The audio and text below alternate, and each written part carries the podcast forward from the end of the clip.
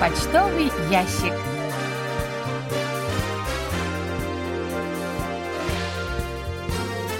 Дорогие друзья, в эфире программа по письмам слушателей Всемирного радио КБС. В студии Анна Витенко и Валерий Суриков. За режиссерским пультом Настя.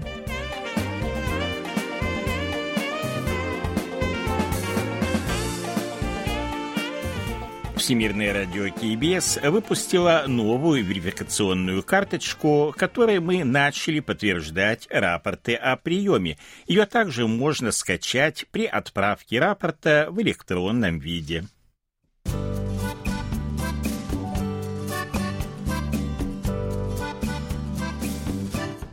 Почта недели.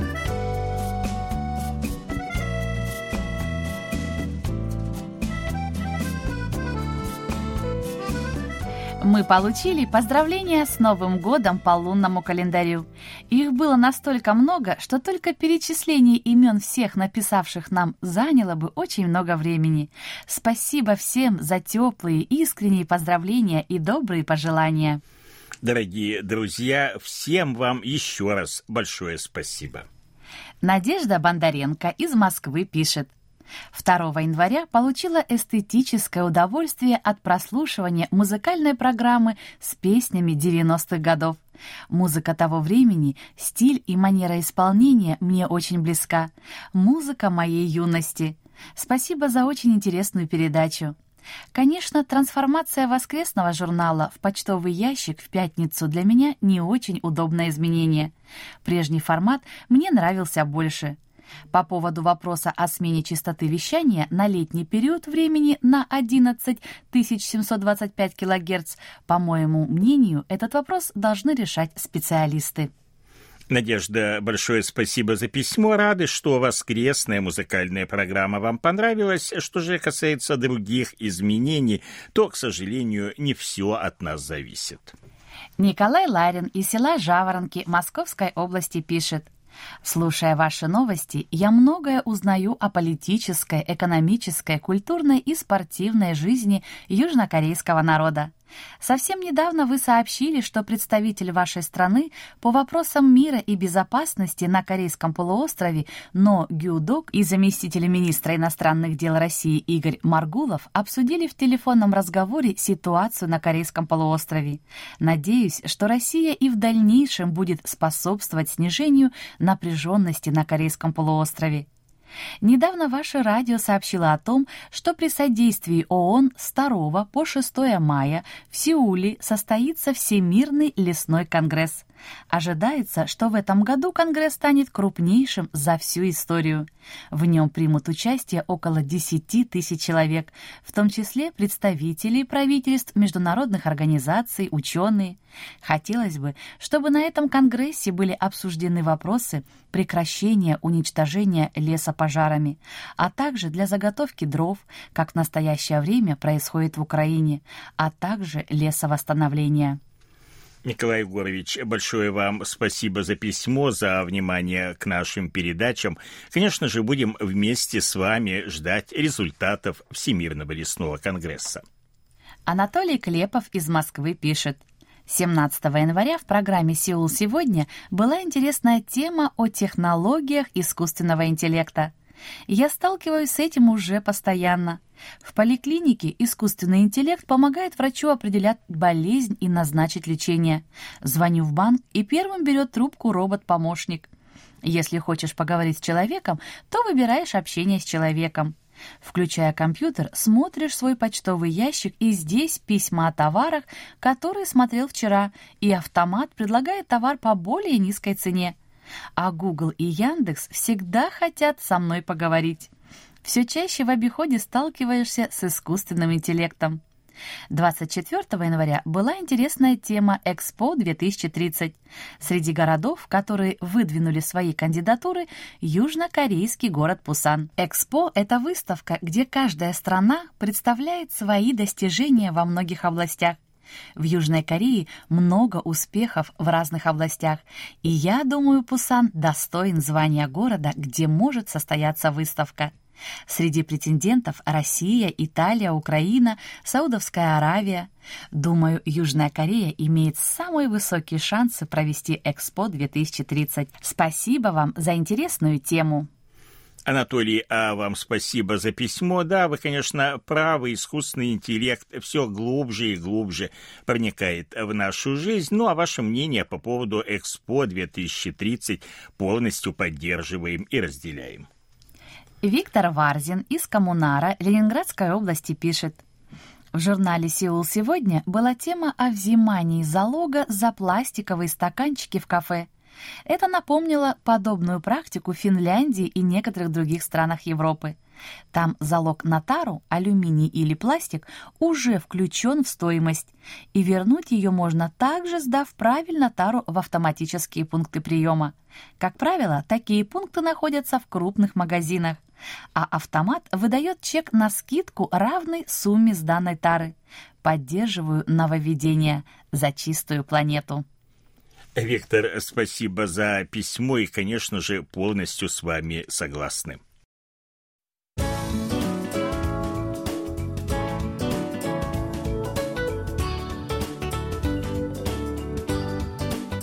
Викторина почтового ящика.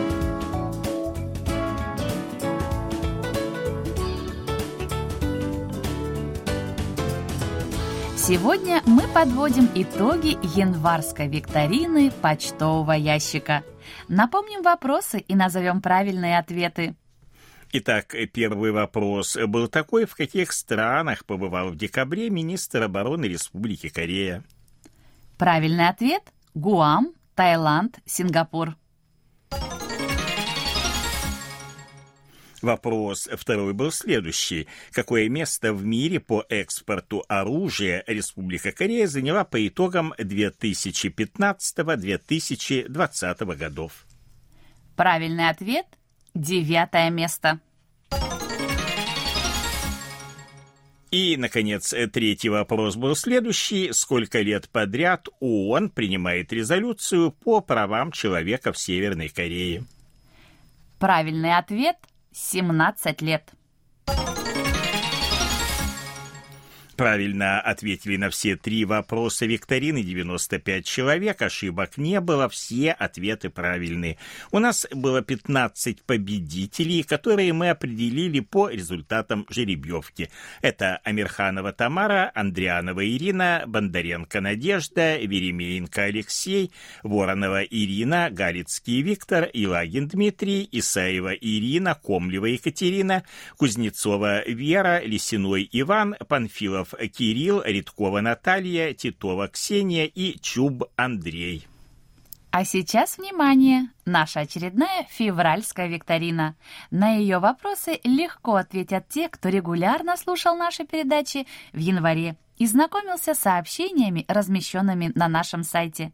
Вопросов будет, как всегда, три, и 15 правильно ответивших на них получат призы, которые будут распределены по результатам жеребьевки.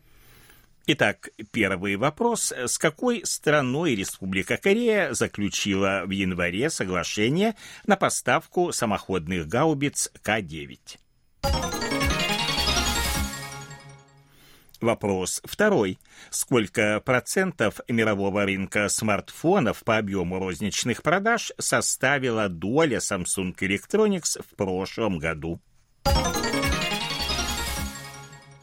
И, наконец, вопрос третий. Назовите имя телеведущего, который может войти в книгу рекордов Гиннесса и в какой телерадиокомпании он работает. Ответы на вопросы викторины мы ждем в течение ближайших четырех недель. Ее итоги мы подведем 4 марта. Участвуйте в викторине и получайте призы. И еще у нас к вам небольшая просьба. Не откладывайте отправку ответов на вопросы викторины на самые последние дни. Мы можем просто не успеть учесть вас при подведении итогов. А сейчас мы уступаем месту микрофона Ане, которая подготовила для вас очередной выпуск рубрики «Листая журнал Кориана».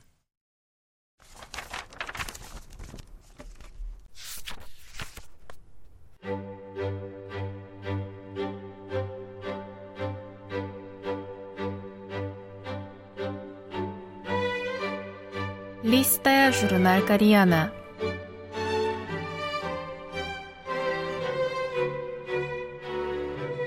Дорогие радиослушатели, в эфире «Листая журнал Кориана». В этой передаче вы можете послушать самые интересные публикации журнала «Кориана», который издается Корейским фондом. У микрофона Аня.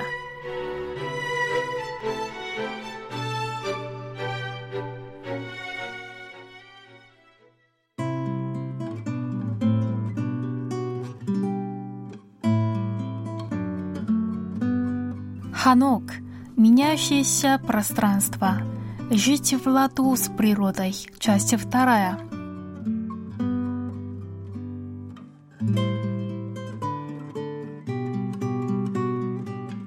Строения в западном стиле и ханок отличаются структурой и материалами – Западные дома, в которых отопление происходит за счет камина, обречены на толстые стены и тяжелые материалы для крыши. Как следствие, окна должны быть маленькими, чтобы справиться с тяжестью стен и крыши. Также часто окна снабжали деревянными ставнями, нарушая визуальную связь с пейзажем снаружи. Ханок – полная противоположность этому – Основной материал относительно легкая древесина, поэтому можно делать и большие окна. Большие окна, затянутые бумагой и шелковицы, устанавливают, чтобы обеспечить максимальную циркуляцию воздуха и таким образом предотвратить гниение дерева. В разгар лета двери вообще можно сложить и подвесить к потолку, при этом дом строят, учитывая высоту, направление и угол взгляда человека, когда он изнутри смотрит на пейзаж снаружи поскольку окна имеют не только функциональное назначение, но и служат рамками для окружающего пейзажа, сменяющегося вслед за временами года. Смогла развиться такая концепция, как цакён, буквально заимствование пейзажа, когда можно наслаждаться природой за окном, словно это сад при вашем доме. Посмотрите, сейчас листья на деревьях выглядят ослепительно, но зимой все станет девственно белым из-за снега, а потом весной можно будет увидеть, как бесцветный пейзаж превращается в яркую зелень. За окном мы можем наблюдать, как жизнь в природе продолжается более яростно, чем у нас людей. Это заставляет задуматься над разными вещами, в том числе законами природы, говорит госпожа Ким, сидя за кухонным столом и глядя наружу сквозь панорамное окно.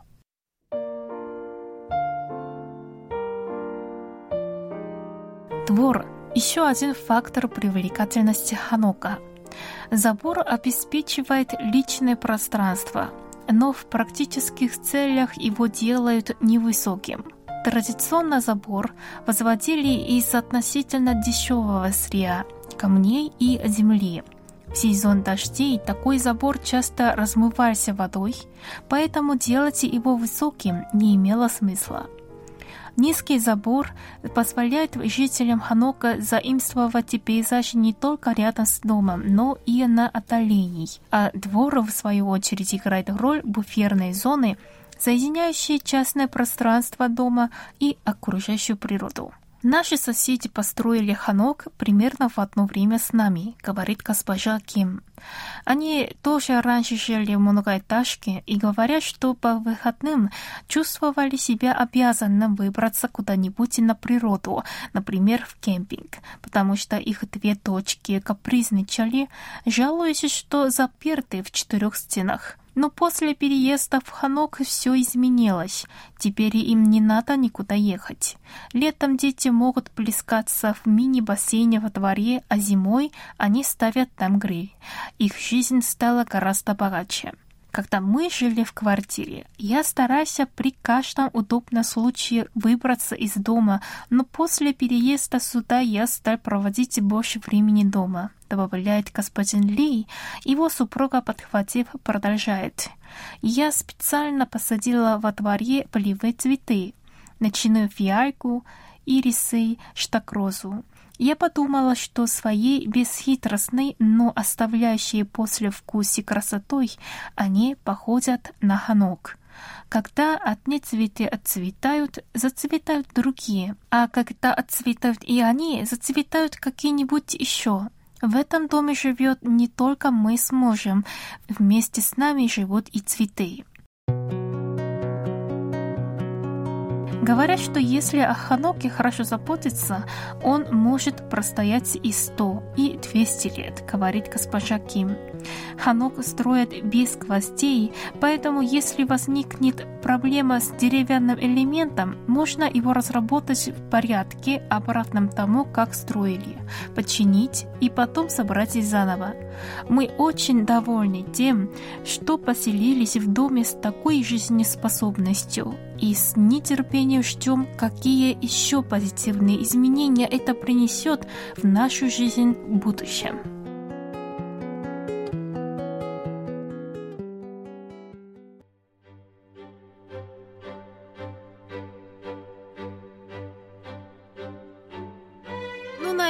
Я прощаюсь с вами. Желаю вам хорошего настроения и до следующей встречи.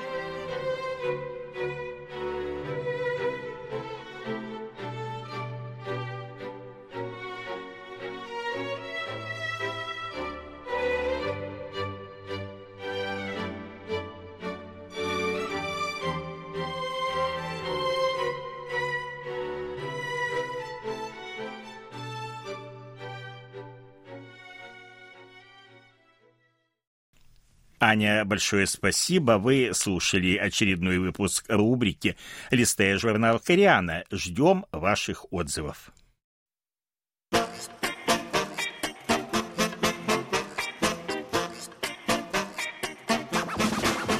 Вопросы? И ответы.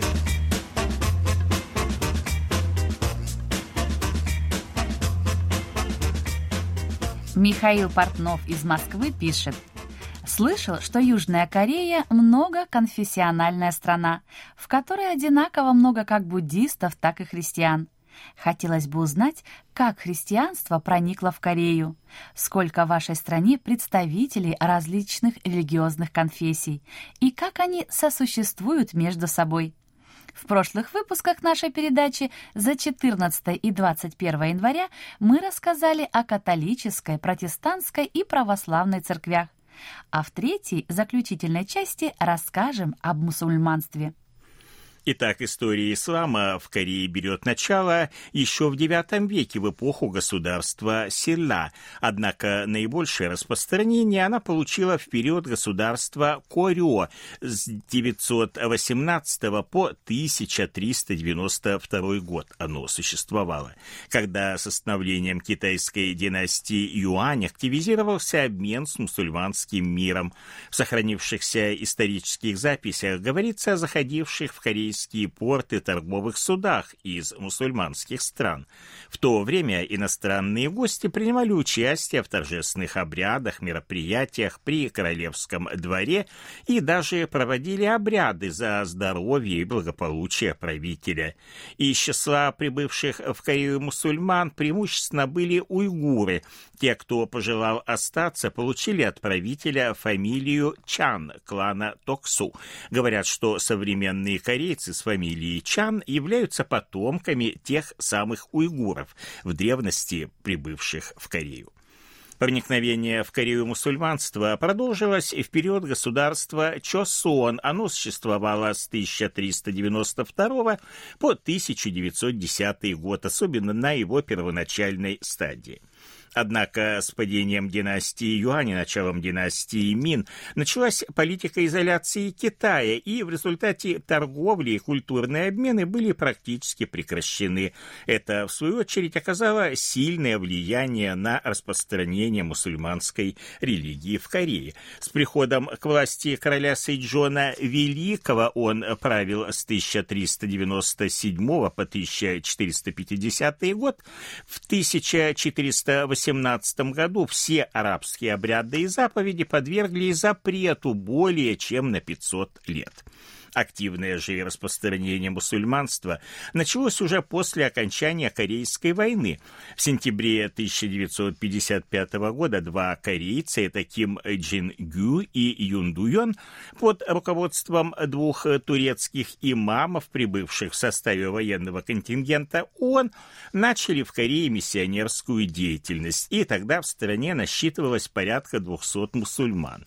Впоследствии была основана Корейская мусульманская ассоциация во главе с упомянутым ранее Ким Джин Гю. В нее входили порядка 70 человек, а в 1965 году организация была переименована в Корейскую мусульманскую федерацию. Еще через два года был учрежден фонд корейских мусульман. В него входили уже порядка семи с половиной тысяч человек. А в мае 1976 года состоялось важное событие. При поддержке Саудовской Аравии и других арабских стран в Сеуле была построена центральная мечеть.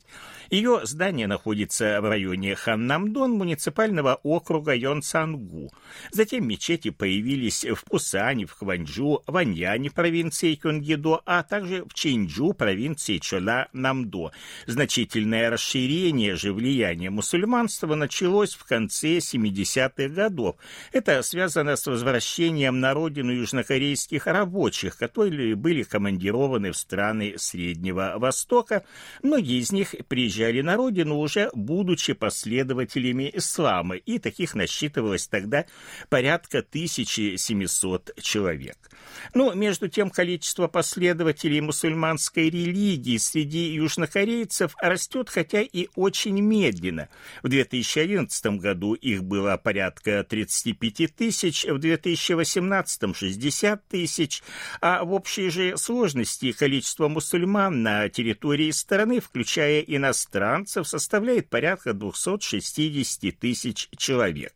В Корее имеются 16 мечетей и порядка 80 так называемых праздничных загородных мечетей, именуемых мусалла, и все же распространенность ислама пока несравнима с популярностью других религий, в частности христианства и буддизма.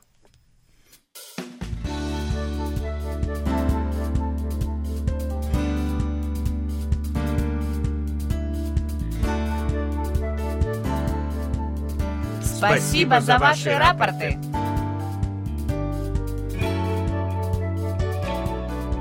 Как обычно, мы получили ваши рапорты по обычной и электронной почте, а также в специальном разделе на нашем сайте – Рапорты нам отправили Надежда Бондаренко, Москва, 16, 21, 23, с 25 по 28, 30 и 31 января 6040 кГц, хороший прием, 20 января средний. Михаил Бринев, Владимирская область, Петушки, 20, 21, 23 января 6040 кГц, хороший прием, 19, 24 января средний, 22 января плохой. Владимир Бурылин, Белгород, 21 января, 6040 кГц, хороший прием. Алексей Веселков, Новосибирская область, Бердск, 19 января, 9645 кГц, средний прием. 21, 22, 24, 29, 31 января и 1 февраля приема не было. Игорь Данилевич, Тернопольская область, Сбарж, 23 января, 6040 кГц, средний прием. Вячеслав Вячеслав Дударкин, Харьков, 23, 29 и 30 января 6040 кГц, приема не было. Дмитрий Лагин, Саратов, 21 и 28 января 9645 кГц, средний прием. Вадим Елишев, Омск, 28 и 29 января 9645 кГц, приема нет. Александр Енза, Гродненская область, Лида, 22, 25, 26 и 30 января 6040 кГц, хороший прием. Анатолий Клепов, Москва, с 17 по 30 января 6040 кГц, хороший прием. Владимир Коваль, Львов, 6, 7, с 9 по 12, с 14 по 17, 19 и 20 января 6040 кГц, приема нет. Александр Козленко, Днепропетровская область, широкая, с 20 по 22, с 24 по 27, с 29 по 31 января 6040 кГц, хороший прием, 23 января средний. Евгений Корныхин, Москва, 2 февраля 9645 кГц, плохой прием. Дмитрий Кутузов, Рязань, 22 января 9645 кГц, средний прием, 30 января января 6040 кГц, хороший прием. Андрей Лазарев, Луганск, 31 января 6040 кГц, хороший прием. Александр Макухин, Москва, 23 января 6040 кГц, хороший прием. 21, 22 и 24 средний. Игорь Макров, Смоленская область, Десногорск, 25 января 6040 кГц, хороший прием. Михаил Муханов, Московская область Балашиха 24, 28, 30 и 31 января, 1 февраля 6040 кГц, хороший прием. Андрей Новгородский, Харьков 28 января 6040 кГц, хороший прием. Роман Новиков, Орел 11, 17, 18, 20, 21, 25, 26, с 28 по 30 января 6040 кГц, Герц хороший прием 7, 9, 10, 12, 13, 15, 16, 19, с 22 по 24 и 27 января средний прием – Владимир Пивоваров, Киевская область, Боярка. С 1 по 8, с 10 по 25 января 6040 кГц, хороший прием. 9 января средний, 15, 16 и 23 января 9645 кГц, плохой. Александр Пруцков, Рязань, 17 по 25, с 28 по 30 января 6040 кГц, хороший прием. Андрей Романенко, Московская область, железнодорожный, 19, 24, 28 и 29 января 6040 кГц, хороший прием 20, 21, 23, с 25 по 27, 30 и 31 января и 1 февраля средний, 22 января плохой прием. Олег Сальников, Московская область, Подольск, 21 января 9645 кГц, кГц, плохой прием. Денис Семахин, Воронеж, 25 и 27 января, 1 и 2 февраля, 6040 кГц, хороший прием. 24 и 26 января, средний. Николай Успенский, Россия, адреса нет, 28 января, 9645 кГц, средний прием. Вадим Шмат, Украина, 21 января, 6040 кГц, хороший прием. И Исау Яманака, Япония тоже нет адреса.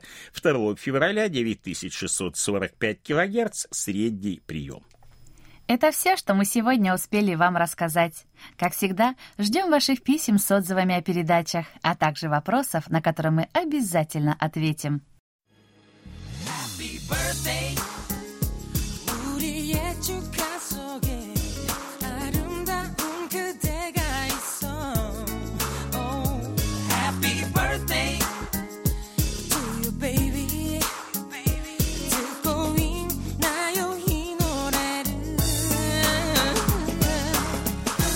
Заключении поздравляем всех именинников будущей недели.